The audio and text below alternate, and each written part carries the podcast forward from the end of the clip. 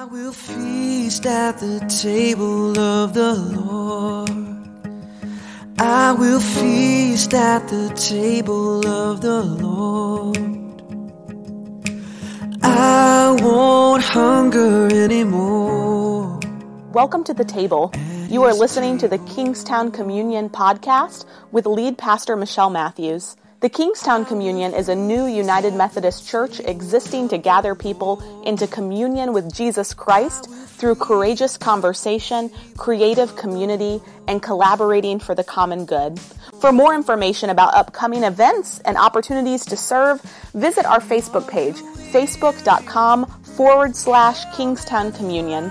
We're glad that you're listening along with us. If you live close by, we hope you'll join us for worship in person. And if you ever feel so inclined to help us by giving financially, you can do so on our website, kingstowncommunion.net. At the table of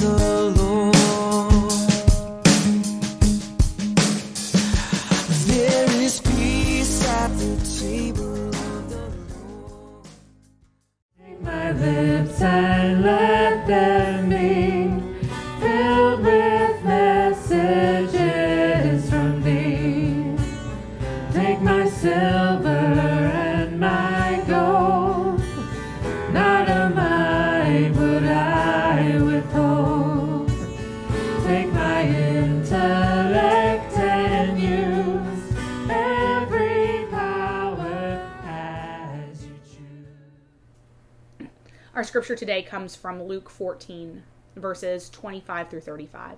Hear now the word of the Lord. Now large crowds were traveling with Jesus, and he turned and said to them, Whoever comes to me does not hate father, mother, wife, children, brothers, and sisters, yes, even life itself, cannot be my disciple. Whoever does not carry the cross and follow me cannot be my disciple. For which of you, intending to build a tower, does not first sit down and count the cost to see whether he has enough to complete it? Otherwise, when he has laid a foundation and is not able to finish, all who see it will begin to ridicule him, saying, This fellow began to build and was not able to finish. Or what king going out to wage war against another king will not sit down first and consider whether he is able with ten thousand to oppose the one who comes against him with twenty thousand? If he cannot, then while the other is still far away, he sends a delegation and asks for the terms of peace. So therefore, none of you can become my disciple if you do not give up all your possessions. Salt is good, but if salt has lost its taste, how can its saltiness be restored? It is useful neither for the soil nor for the manure pile. They throw it away. If you have ears to hear, then hear. This is the word of God for us, the people of God. Thanks be to God so many of us, especially our youngest Kingstown Saints right now, and our educators and school support staff, and even some of you who are stepping off, I know, into new jobs right now or to new relationships and big changes in your life. So many of us are in the process of beginning something new and in need of some encouragement for the journey, right? And then here is Jesus today instead delivering one of the hardest lessons ever. Just when we need a breather, Jesus raises the stakes for us. Today, we're wrapping up our late summer sermon series about money and possessions and what Jesus actually says about it. And the scripture might even sound a bit familiar to you, like you might have just read it a couple of weeks ago. We're in Luke 14 this time, but you're not wrong. a, a few weeks ago, we heard Matthew say something very similar while dr- dropping that weird line that probably stuck with you again about hating your mom and your dad and your brothers and your sisters. Luke ends up taking us in a whole new direction with this, which is why I'm okay with a little duplication in our readings. Luke takes us in a whole new direction, but the, the crux of his message is still the same as it was in the beginning of this series. Luke, like Matthew, would have us evaluate who exactly is at the beginning of our sentence. Is it God or is it us? Luke, like Matthew, would have us change the subject if it's not God. But Luke does this by introducing a, a new word into our convo about about Jesus and money and possessions. It's no mistake, it's no mistake at all that when Jesus in Luke's gospel talks about faith and how we ought to live out our faith, he uses a word right out of our capitalistic economy. He asks what price tag is on it. What does it cost?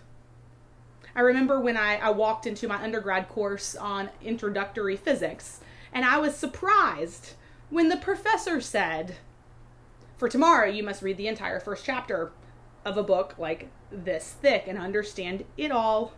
Oh, and yes, you're going to have a lab every Wednesday afternoon for about three hours. Like, I felt betrayed. Because I thought physics was like simple common sense. Like, everything that goes up must come down. That's physics, right? But all of a sudden, I was left wondering wait, is physics actually hard? And today's gospel echoes from Jesus for everything there is a cost. Why on earth did I sign up for physics as an English major? I didn't even need it to graduate.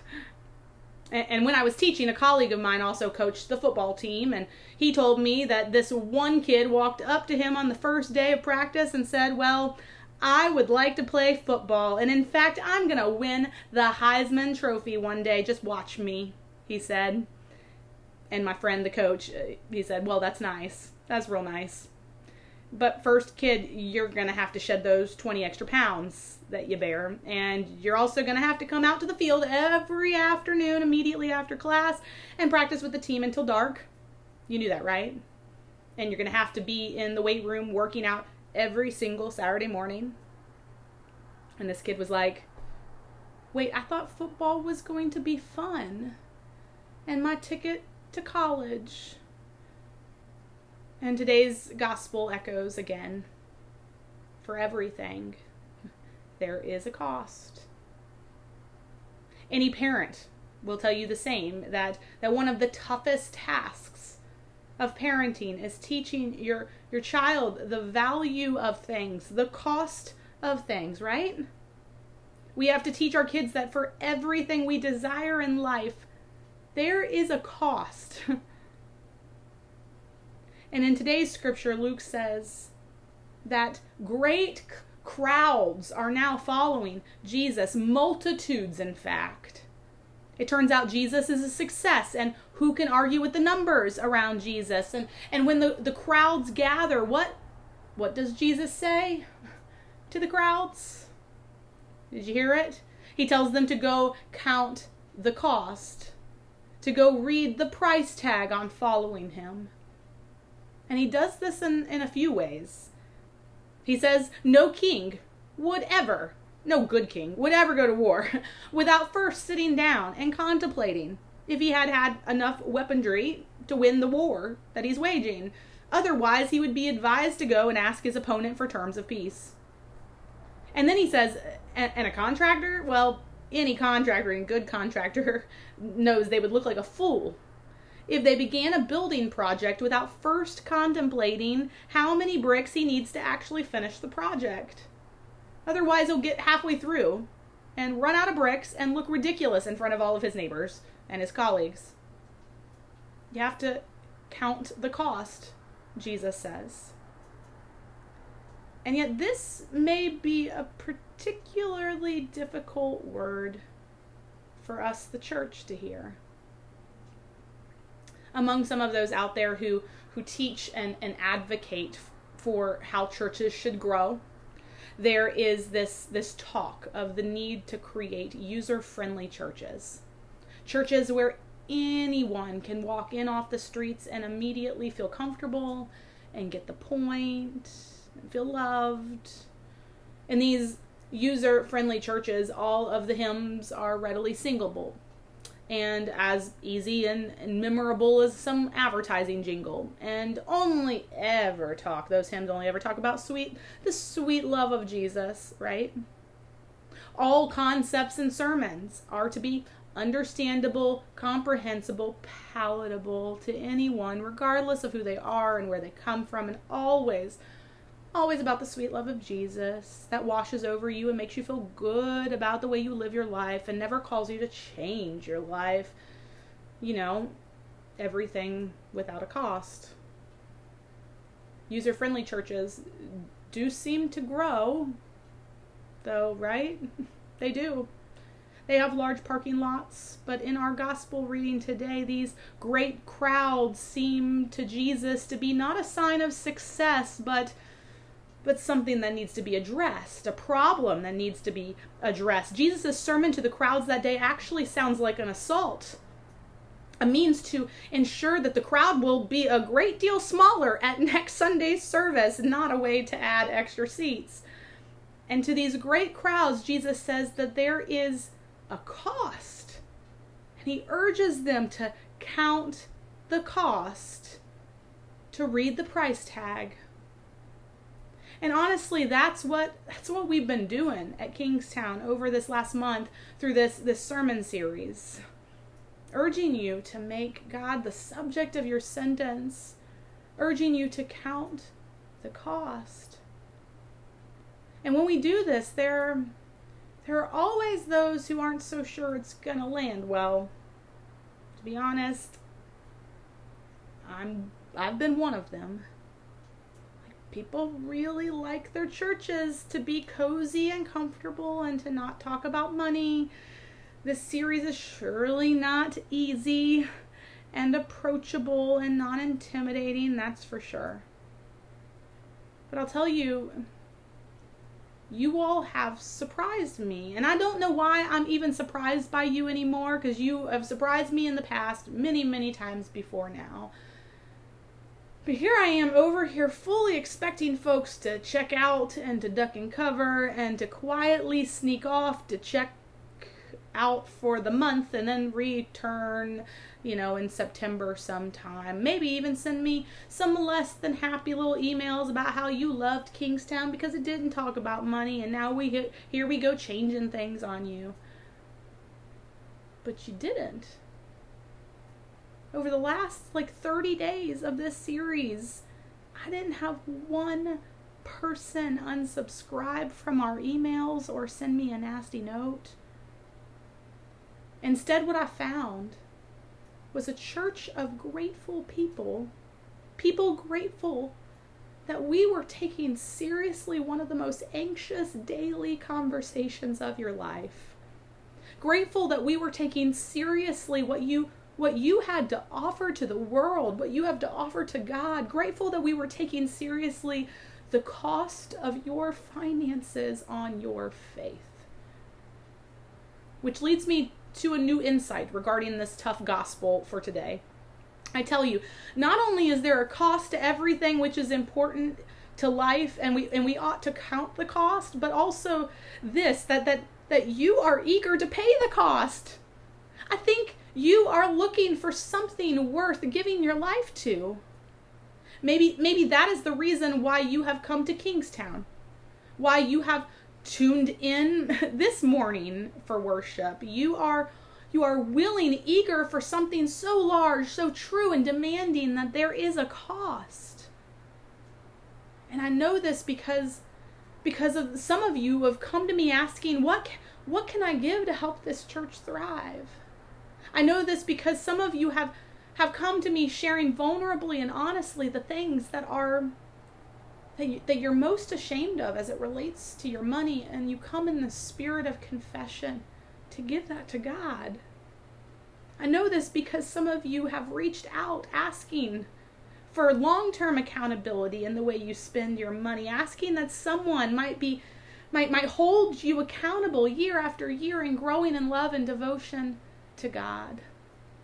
I, I, and I know this. I know this because in the midst of one of the most challenging financial moments of our church's history, you all have counted the cost and helped ensure that we, we not only don't fall further behind, but we are set up to thrive for our first year of in person ministry since 2019.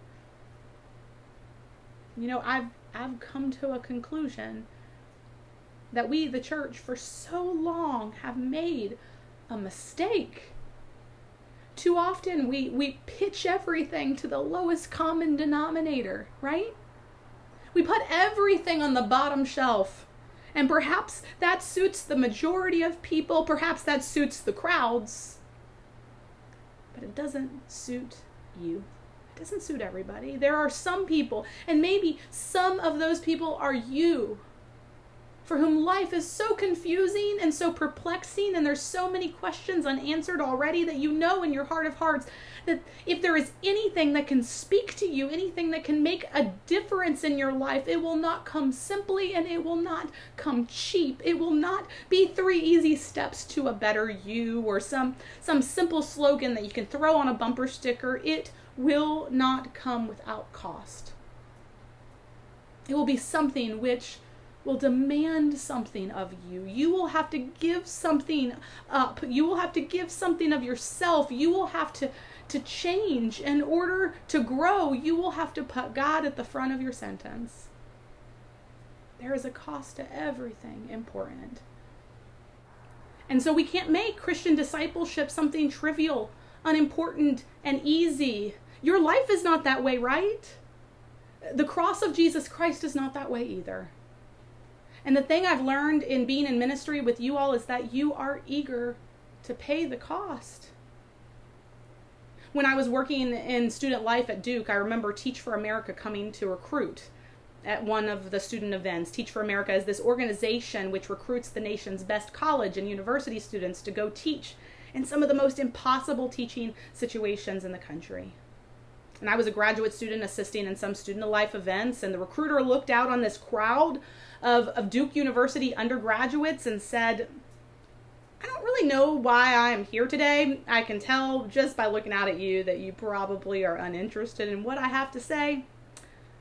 This is one of the best universities in America. I get it. You all are successful. This is why you are here to go become uh, some greater success on Madison Avenue or Wall Street or go to law school afterwards, right? And here I stand. I'm trying to recruit some people for one of the most difficult jobs you'll ever have in in anyone's life and and I'm looking out for people who want to go, you know, into burned out classrooms in Watts and teach biology. I'm looking for people who want to go into a little one room schoolhouse uh, to teach six years old and 13 year olds all, all at the same time. We, we had three teachers last year actually killed in their classrooms. I, I know that none of you want to throw your life away on anything like that. Um, on the other hand, if by chance there is somebody here today who may be interested, I've got some brochures. You can come meet me back there.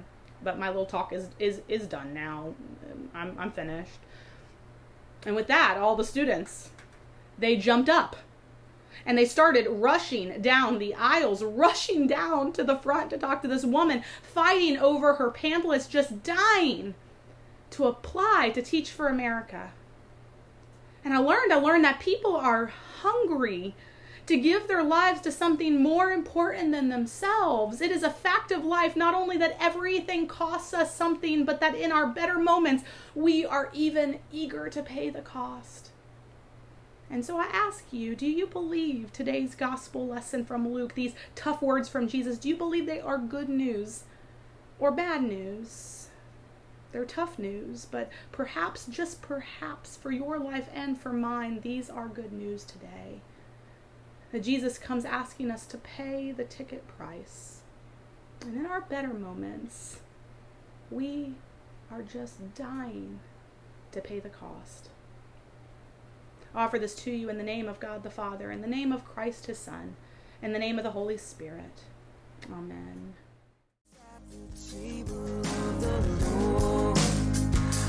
There